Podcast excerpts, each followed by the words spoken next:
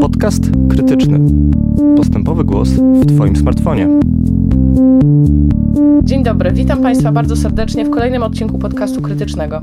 Nazywam się Kaja Puto i mam dziś przyjemność gościć Martę Tycner, historyczkę, ekonomistkę, kampanierkę WeMove.eu i członkinię partii Razem. Tematem naszej dzisiejszej rozmowy będzie polityka klimatyczna Unii Europejskiej i wyzwania, jakie niesie dla Polski lub na odwrót, wyzwania, jakie Polska stawia dla, dla polityki klimatycznej Unii. Jesteśmy już po wakacjach, e, rusza nowy Parlament Europejski z większym udziałem zielonych. E, po raz pierwszy w historii tej instytucji zieloni mają aż 74 posłów. Jakie będą priorytety polityki klimatycznej Unii w tej kadencji? No my wiemy, że e, klimat to będzie numer jeden wszystkich instytucji unijnych w najbliższej kadencji, tylko pytanie, co to właściwie znaczy w praktyce, tak?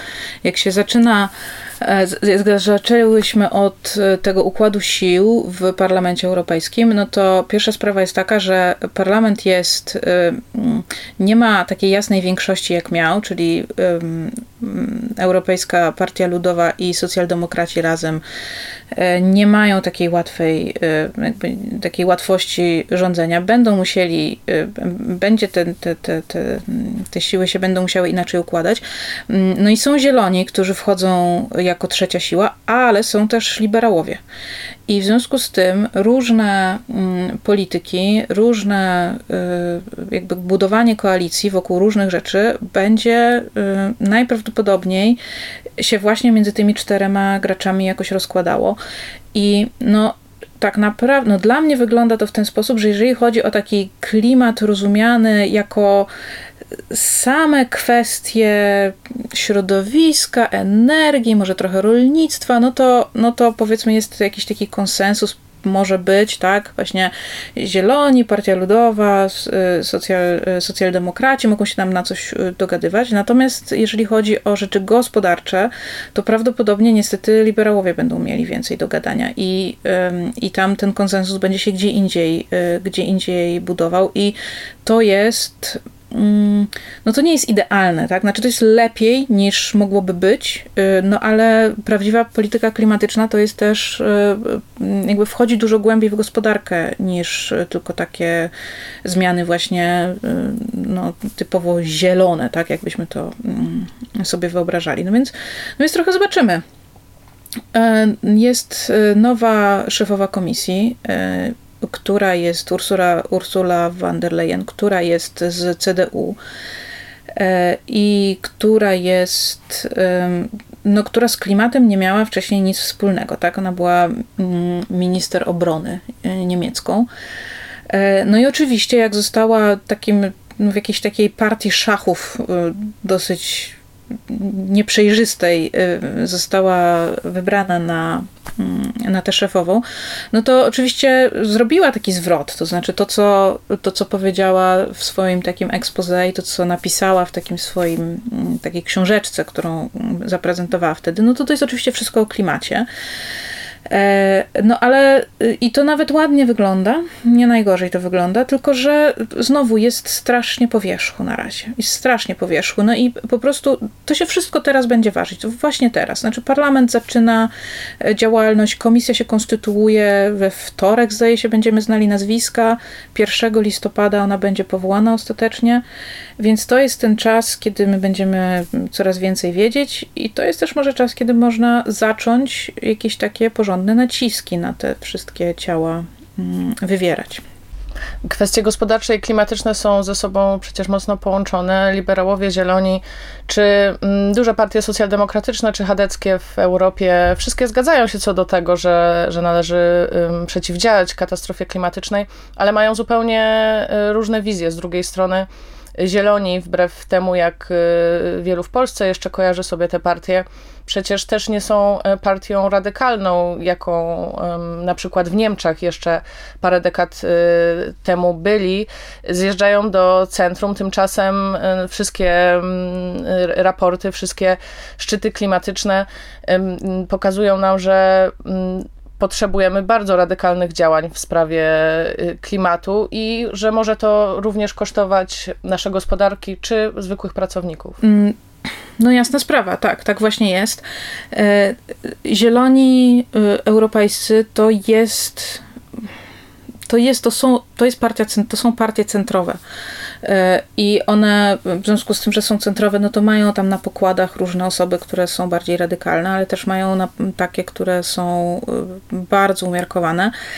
E, I no i czasami można odnieść wrażenie, że to jest taka produkcja takich, co się mówi po angielsku, buzzwordów, tak? Jakiegoś takiego, no, dużo, dużo, się, dużo mówienia, dużo jakiegoś takiego um, robienia wrażenia, a mniej, a mniej faktycznych, faktycznych zmian. No i to, czego, y, to co jest jakby obawa moja na przykład jest taka, że po pierwsze, że ta, to, co będzie proponowane, mm, będzie tak po wierzchu, że tak naprawdę nic nie da.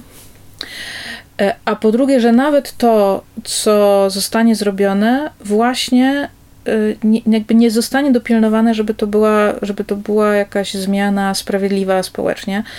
Y, I to jest, no, y, no i to może tylko pogorszyć sytuację pod pewnymi względami, tak? No bo możemy wylądować z tym, co, co bardzo często się dzieje, to znaczy jak jest, jak te zmiany są na koszt ludzi wprowadzane, to, no to potem rośnie w siłę prawica, rosną jakieś ruchy antysystemowe, takie jakieś niebezpieczne w siłę i yy, znaczy nie to, że antysystemowość jest niebezpieczna sama w sobie, ale ich od, i pewne odmiany są niebezpieczne, takie jakieś ksenofobiczne i tak dalej.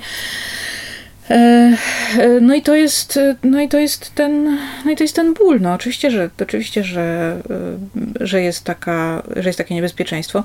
No a nadal z takiej polskiej, polskiej perspektywy, no to jest oczywiście niezwykle progresywny układ sił, tak. Od y, kilku miesięcy w Unii trwa dyskusja na temat takiego konkretnego e, rozwiązania czy celu, a mianowicie Unia chciałaby osiągnąć do 2050 roku neutralność klimatyczną. Co to znaczy i w jaki sposób e, liderzy Unii czy liderzy unijnych instytucji chcieliby to osiągnąć?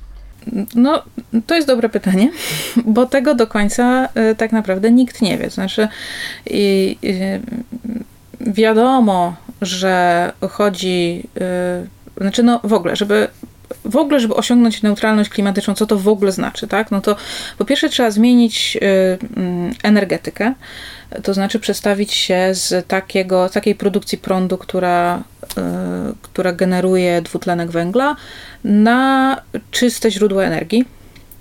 No i tutaj mamy do wyboru odnawialne źródła energii, jakieś tam farmy wiatrowe, słoneczne, panele i tak dalej, y, i energetykę jądrową, która w Unii nie cieszy się e, za, z jakimś specjalnym uznaniem i e, która jest raczej blokowana, więc e, a zwłaszcza przez zielonych. Więc tutaj ja bym, no, nie liczę, że to się, że jakby energetyka jądrowa będzie, będzie jakoś specjalnie będzie jakiś nacisk kładzony.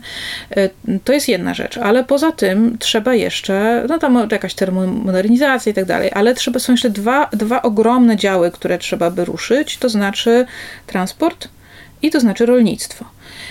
I szczerze mówiąc, w tych dwóch pozostałych to już w ogóle prawie nic jakby się nie, nie dzieje, nie słychać, tak, żeby były jakieś radykalne pomysły na to, żeby, no nie, no dobrze, elektryczne samochody, jasna sprawa, to znaczy jeżeli będziemy mieli elektryczne samochody, które będą ładowane z e, prądu, który będzie przez farmy wiatrowe y, produkowany, to okej, okay, to, jest, to jest dobry pomysł. W rolnictwie to jest też bardzo ciężkie, bo to tak naprawdę ostatnie raporty pokazują, że to chodzi głównie o hodowlę przemysłową zwierząt. I tutaj y, Unia nie jest przygotowana, ani nie jest jakby nastawiona na to, żeby, żeby coś z tą całą branżą zrobić. A jeśli chodzi o Polskę, która w czerwcu mm, zablokowała właściwie na szczycie unijnym uchwalenie dążenia do takiego celu neutralności klimatycznej. W polskich mediach było to przedstawione jako taka szarża z szabelką, tylko w zależności od tego, czy, czy te media sprzyjają PiS, czy nie, to ta szarża była interpretowana pozytywnie lub y, negatywnie. Właściwie skąd ta postawa Polski, czy, czy faktycznie te ustalenia unijne mogłyby być bardzo obciążające dla państwa polskiego? Pierwsza sprawa jest taka, że ty, te cele klimatyczne na razie um, polegają na tym, że y, Unia usiłuje zobowiązać państwa członkowskie, żeby one się by same podjęły przejścia do no, tej całej tranzycji de facto same. E, I mm, no i to jest coś, czego, co, co jest jakby umyka, myślę, y, komentatorom, że rzeczywiście kraje w Unii Europejskiej są w różnym miejscu. To znaczy są takie, które korzystają z jakichś czystych źródeł energii, niekoniecznie wcale odnawialnych, na przykład Francja, tak, czy, czy, czy inne kraje, które mają po prostu elektrownie atomowe. E, no i są takie kraje jak Polska, i Polska jest na, na, największy ma z tym kłopot, które y, bazują na węglu. I wszystkie te kraje miałyby dojść do 2050 roku do neutralności klimatycznej i to po prostu nie jest równy start, tak? Jest prawdą, że e, polskie rządy, i to nie jest PiS tylko, tylko to są wszystkie rządy Platformy i w ogóle wszystkie rządy w Polsce nie E, nic nigdy z tym nie zrobiły, tak? I to nie jest nowość, że e, należy odchodzić od węgla i że to jest bardzo ważne i przez x lat nic się nie, z tym nie stało, więc trochę oczywiście e, można powiedzieć, no jesteśmy tutaj sami sobie winni i teraz mamy, musimy sobie radzić i już, no ale z drugiej strony te warunki wyjściowe też nie do końca zależą tylko i wyłącznie od, od jakichś ostatnich rządów, tak, czy, czy jakiejś bieżącej polityki. E, więc e, w gruncie rzeczy, moim zdaniem, znaczy, tak jak ja PiSu nie lubię i tak jak uważam, że częściowo ten opór wynika z tego, że po pierwsze PiS nie lubi Unii, po drugie PiS nie rozumie spraw klimatycznych i postanowił się po prostu odwinąć. Tak, e, to coś wydaje, że z tego wyniknie, czyli próba wy, zobligowania Unii do wsparcia tych krajów, które będą miały największe problemy z, z tym przejściem, no to nie jest wcale zły pomysł. I ja mam nadzieję, że, y, no te, że ten rząd koszmarny, jaki jest, y, wszyscy wiemy, ale że on jakoś stanie na wysokości zadania i y, nie zrobi z tego znowu jakiejś, jakiegoś rejtana, tylko po prostu wynegocjuje coś. I są już pomysły, jakby one są też w odpowiedzi na, ten, na, na, ten, na tę blokadę, żeby na przykład powołać taki fundusz y, y, sprawiedliwej tranzycji, jakoś tak to się nazywa. No to są na razie jakieś malutkie pieniądze, które tak naprawdę miałyby tylko pójść we wsparcie gospodarstw domowych i wyrównanie no, y, w rachunkach, żeby rachunki za prąd nie, E, nie rosły, albo tam jakieś, no tego rodzaju podobne, e, podobne propozycje. Mm, to ma też jakoś zrekompensować Polsce to, że w najbliższym budżecie najprawdopodobniej fundusze strukturalne będą bardzo dla Polski obcięte i to jakby jest też no ja się wcale nie dziwię, tak, że to jest frustrująca sytuacja, kiedy z jednej strony się wymaga jakichś gigantycznych nakładów, a z drugiej strony się w innym miejscu zabiera pieniądze. E, więc taki jakiś fundusz mógłby to trochę zrekompensować. No i takie pomysły się pojawiają właśnie w odpowiedzi na tę blokadę. Mm, I dobrze, moim zdaniem. Dobrze, tylko byleby tego nie, byleby tego nie spieprzyć, no.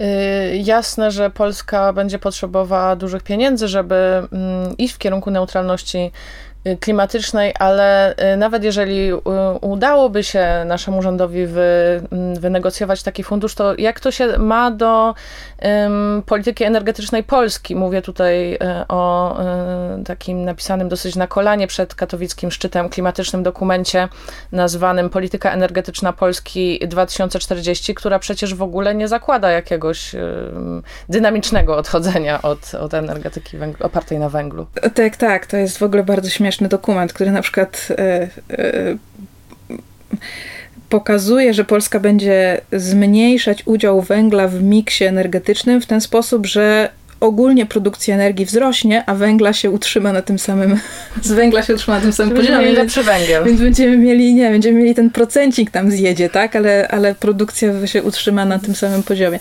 E, Co jest, no i takie są tam różne wspaniałości. E, Tak, co do tego, co do tego e, dokumentu. E, Ja się powie- muszę powiedzieć, nawet ucieszyłam, że on powstał, dlatego że to jest w ogóle pierwszy taki dokument, jaki my mamy. Ja po prostu nie było czegoś takiego. Znaczy, polityka energetyczna Polski nie istniała. To, była, to był wynik. I to ja mówię za PO, tak? To był wynik jakichś nacisków z różnej strony, a tu związkowcy, a tu jacyś lobbyści y, takiej energii, a tu ruchy ekologiczne, a tu co się tam komuś przyśniło w, w rządzie i tak myśmy tutaj y, jechali, więc przynajmniej ktoś coś zebrał. No ale jak już zebrał, to się okazało, na czym to wszystko polega i, y, y, y, no, i jest, to, jest to rozpaczliwe. Ale też trzeba powiedzieć, że, do, że Wydaje mi się, że się dużo zmienia w tym temacie. To znaczy jest. y, Narasta tak zwany moment polityczny i on w Polsce też jest widoczny.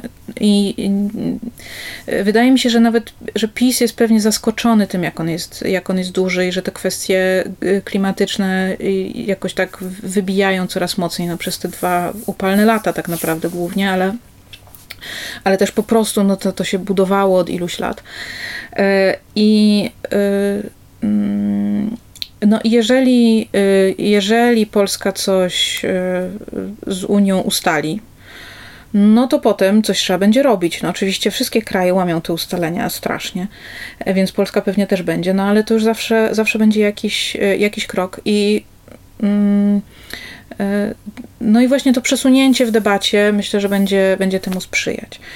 E, Natomiast trzeba sobie zdawać sprawę, jaka to jest skala wyzwania. Myśmy kiedyś y, y, razem próbowało policzyć, ile by kosztowała taka tranzycja e, tylko energetyki i to jest 450 miliardów. E, Tak, całość, żeby całkowicie odejść od węgla, tak, na, tak jakoś wyszło, no to są, to są po prostu gigantyczne pieniądze. I to jest też tak, że to jest na poziomie Polski, ale też na poziomie Unii, na poziomie całego świata. To jest to są tego rodzaju skala, tak? 450 miliardów to jest skala, roczny budżet, tak? Y, Jeden cały.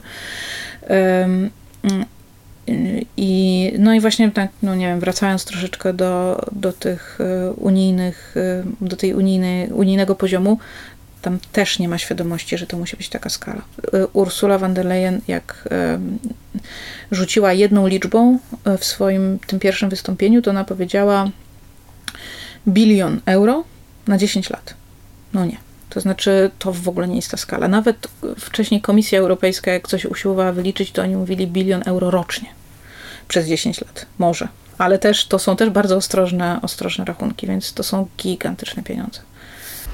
Mm, Z tego wynika, że w takim razie Polska, Węgry, Czechy i Est- Estonia y, lepiej umieją liczyć, bo to właśnie te kraje y, blokowały mm, dążenie do neutralności klimatycznej, ale też oczywiście nie jest tak, że ta Europa Wschodnia, w której co prawda sporo gospodarek jest opartych na węglu, jest jakaś y, szczególnie krnąbrna, bo z, ym, szczególnie jeśli spo- spojrzymy na badania opinii publicznej, Mm, Mam tutaj takie badania Instytutu YouGov dla Europejskiego Banku Inwestycyjnego, z którego wynika, że średnia w Unii Europejskiej przejmowania się elektoratów e, kwestią przemian klimatu to 78%, a w Polsce to 75%, czyli właściwie ta różnica nie jest wielka, szczególnie, że dyskusja na temat klimatu dopiero weszła do mainstreamu i pewnie będzie się pewnie będzie kontynuowana. Y, Natomiast y, wiemy również z Europy Zachodniej, że kwestia kosztów y, walki z katastrofą klimatyczną martwi bardzo wielu y, pracowników. Y, kraje boją się mm, kosztów y, czy limitowania przemysłu. Pracownicy martwią się o, o, o pracę, obawiają się dodatkowych opłat związanych z tą walką, by wymienić chociażby żółte kamizelki. I czy Twoim zdaniem neutralność klimatyczna jest w ogóle osiągalna bez pogłębiania nierówności, bez prekaryzacji pracy i wszystkich tych, tych rzeczy, o które martwi się zarówno lewica, jak i skrajna prawica obecnie w Europie. Pierwsza rzecz, ja w ogóle nie wiedziałam, że to jest aż tak duże poparcie w Polsce. Cieszy mnie to niezmiernie. E, tutaj może króciutko dwie uwagi. Pierwsza, pierwsza myślę, że Oczywiście ludzie mieszają mnóstwo rzeczy ze sobą, jakieś tam smogi, plastiki, tak. węgiel, wszystko mhm. razem, ale dobrze, dobrze, jakby jesteśmy w dobrym miejscu. No, smogiem też 10 lat temu nikt się nie przejmował. To prawda. To, prawda.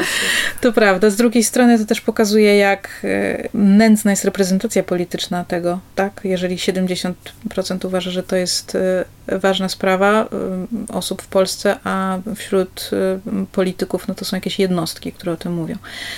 Mm, a wracając do, e, mm, no do tych kosztów przemian. Czy jest możliwe, możliwa sprawiedliwa przemiana? Jest możliwa, no tylko pytanie, czy ktoś się odważy ją zrobić, dlatego że ona by wymagała naruszenia mm, podstaw kapitalizmu, tak? E, w skrócie, albo takiego ustroju gospodarczego europejskiego, który e, no, jest kapitalistyczny, kapitalizm podtrzymuje i, i, i utwierdza. E, jest taki może, może w ten sposób. Istnieją takie radykalne programy przejścia E, sprawiedliwego zielonego przejścia, sprawiedliwej zielonej tranzycji. E, one powstają w różnych krajach na różnym poziomie zaawansowania, w różnych miejscach. One i bardzo często one się pod takim wspólnym, wspólną nazwą Nowego Zielonego Ładu mm, organizują. E, I no taki najbardziej znany to jest ten, który mm, w Stanach Zjednoczonych Aleksandria Ocasio-Cortez przedstawiła. I to polega na? No i to polega na jakby pewnym powtórzeniu czy, czy próbie nawiązania właśnie do Zielonego Ładu e, tego międzywojennego, e, tfu, nie zielonego, tylko nowego no, ładu no. E, międzywojennego, czyli na, to, jest, to są takie plany gigantycznych nakładów publicznych, które by kierowały pieniądze publiczne w inwestycje zielone, czyli w rozwój i wdrażanie tych różnych technologii e, e, odnawialnych, e, jakieś właśnie zielone przemysły, tam nie wiem, elektryczne samochody, techniki termo, tej, termoizolacji, jakieś odnawianie, to też jest rzecz, której może nie wspomniałam, odnawianie dzikiej przyrody, tak, czyli nasadzenia drzew i tak dalej, no żeby po prostu jakieś takie gigantyczne środki publiczne na to skierować, ale to by musiały być środki publiczne e, pozyskane no właśnie skąd, tak? E, I e, jest taki, jest taka inicjatywa, która nazywa się Europejski Zielony, Europejski Nowy Zielony Ład. To jest coś, co tworzą ludzie związani z ruchem DM25, Mm, tym, tym ruchem demokratyzacji Europy, który Janis Varoufakis y, jakiś czas temu stworzył. No i y, oni mówią, to trzeba w Europie, na poziomie europejskim, pozyskać z mm, obligacji, czyli z długu europejskiego. To znaczy, że Europa powinna zacząć jakby y, działać tak, jak y, działają państwa, czyli pozyskiwać masowo na ogromną skalę e, pieniądze, pieniądze z obligacji. Oni by chcieli, żeby to było 5% europejskiego PKB w ten sposób. I to byłby taki gigantyczny strumień pieniędzy, który właśnie tworzyłby miejsca pracy, dawałby mm, mm, pracę osobom z tych branż, które będą musiały być no, wygaszane, jak to się ładnie mówi. To byłyby też, mogłyby być, oczywiście, jak już, jak już byśmy tak w ogóle odlecieli i, i, i sobie wymyślili, że oto teraz takie osoby, jak te, które to piszą, by powiedzmy miały też decyzyjność polityczną, no to można by te naprawdę miejsca pracy zrobić na przykład od razu, tak, jakieś współdecydowanie pracowników, krótki czas pracy. Poza tym to jest też cały, cały, cała tranzycja społeczna, czyli to jednocześnie można, można to użyć do wzmacniania jakichś lokalnych społeczności, to mogły być miejsca pracy powiedzmy w, nie wiem, opiece, szkolnictwie, tak, w różnych takich, w różnych takich miejscach.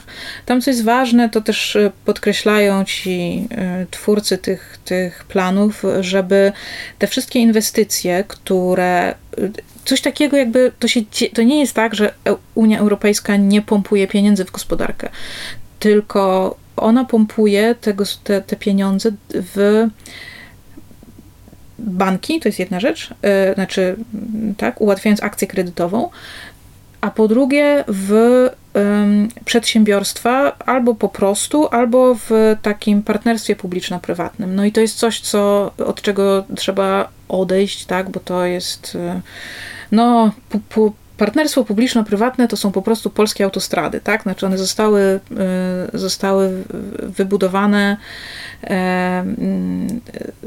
z pieniędzy trochę publicznych, trochę prywatnych i aktualnie zasilają prywatne kieszenie, tak? Więc to się tak... To się dosyć, tak dużymi, e, dosyć dużymi kwotami. A w jakich e, branżach to miałyby być miejsca pracy? Wymieniłaś opiekę czy szkolnictwo. Oczywiście to w starzejącym się społeczeństwie będzie e, opieka bardzo, bardzo ważnym elementem, ale jak spojrzymy sobie na nasze polskie doświadczenia, choć nie tylko, bo przecież to nie jest polski pomysł, żeby tereny przemysłowe transformować w miejsca takie na przykład kulturalne. No i to jest fajne. Mamy fajne y, hipsterskie kawiarnie na terenach byłych y, kopalni węgla y, kamiennego czy galerie sztuki, ale przecież to nie są miejsca, które zapewnią miejsca pracy dla wszystkich zwolnionych górników przykładowo. No nie, nie, to zupełnie nie, nie o to chodzi. To znaczy, to, to muszą być to muszą być miejsca pracy w jakiejś produkcji, tak, żeby, y, żeby to była solidna, solidne zatrudnienie. Y, no i tutaj jest, no to jest kwestia tego, jakby jaki,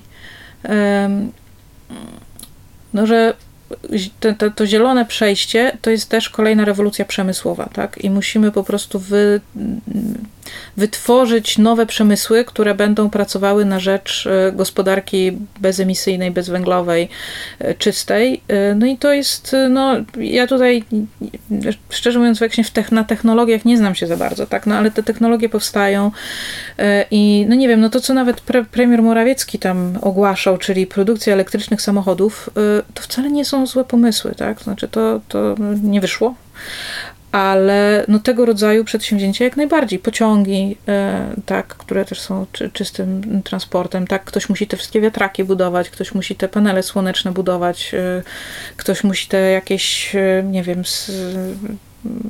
produkty do ocieplania budynków produkować. I to są wszystko gigantyczne, gigantyczna produkcja.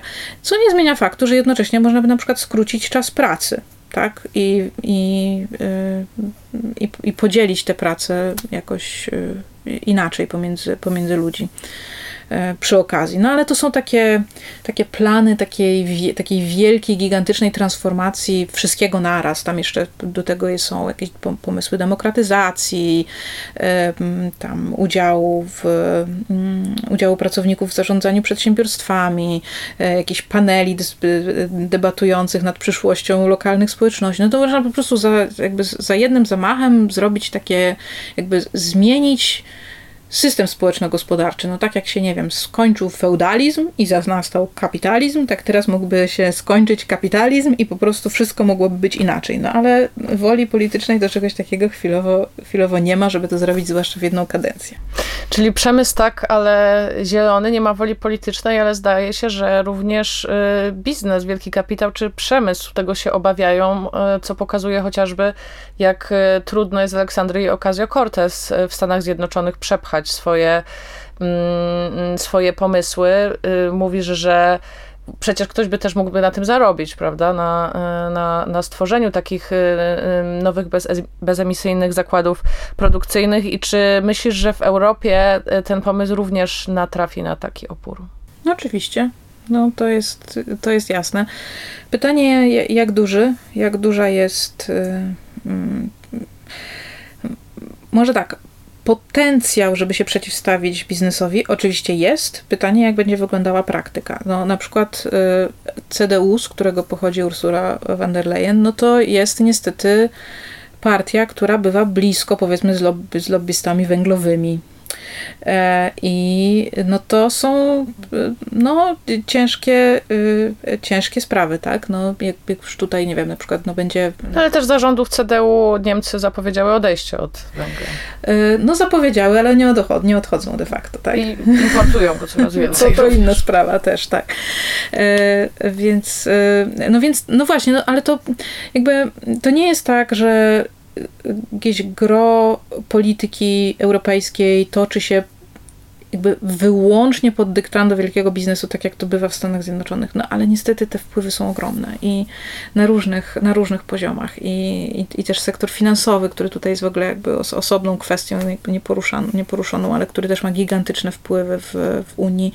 I, I wiele, y, wiele osób mówi, że Unia jest w ogóle jakby Unią lobbystów, tak, że to za Unią zarządzają lobbyści, wielki, wielki kapitał, wielki biznes i, e, e, i tyle.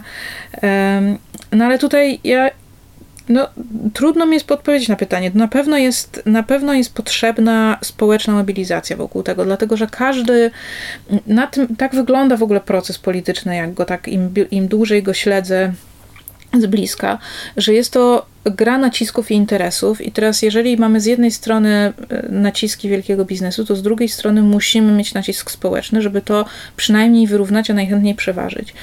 E, I oczywiście e, widać jakiś potencjał. No teraz są te strajki klimatyczne, na przykład kolejne jakieś takie spiętrzenie ma być we wrześniu tych, tych akcji strajkowych. One w Polsce nie są takie widoczne, no ale w wielu krajach to jest naprawdę gigantyczne, wielkie wydarzenie, które robi wrażenie na na politykach, na władzach, też na społeczeństwie. Y, one mają y, ten gigantyczny plus, no, że właśnie są y, wielkie i mają ten minus, że nie mają żadnego, że nie mają żadnych postulatów specjalnie, bo no, to jest taki właśnie chcemy, żeby było dobrze. No ale to są nastolatki, to trudno się spodziewać, żeby mm, formułowały tak, swoje, tak, programy swoje energetyczne. energetyczne programy. No i tutaj właśnie to jest trochę rola takiego aktywizmu mm, starszego, nie wiem, czy jakiegoś bardziej doświadczonego, tak, żeby, żeby, to, żeby ten moment złapać i y, wyjść z jakimiś, wyjść z jakimiś postulatami. I te najbliższe miesiące będą, będą dobrym momentem. Y, też, no, no właśnie, komisja będzie się konstytuować, parlament się będzie ruszał. No i te, jeżeli te strajki wejdą w, w dobry moment, jeżeli to się rzeczywiście jakieś uda do, do tego jasne postulaty sformułować, no to jest szansa, że się pchnie troszeczkę w, w taką bardziej progresywną stronę te nowe władze. Dobrze, to mobilizujmy się i mobilizujmy się szybko. Dziękuję serdecznie za rozmowę. Moim dzisiejszym gościem była Marta Tycner, a ja zapraszam na kolejne odcinki podcastu krytycznego, o czym niezwłocznie poinformujemy na stronie www.krytykapolityczna.pl. Dziękuję.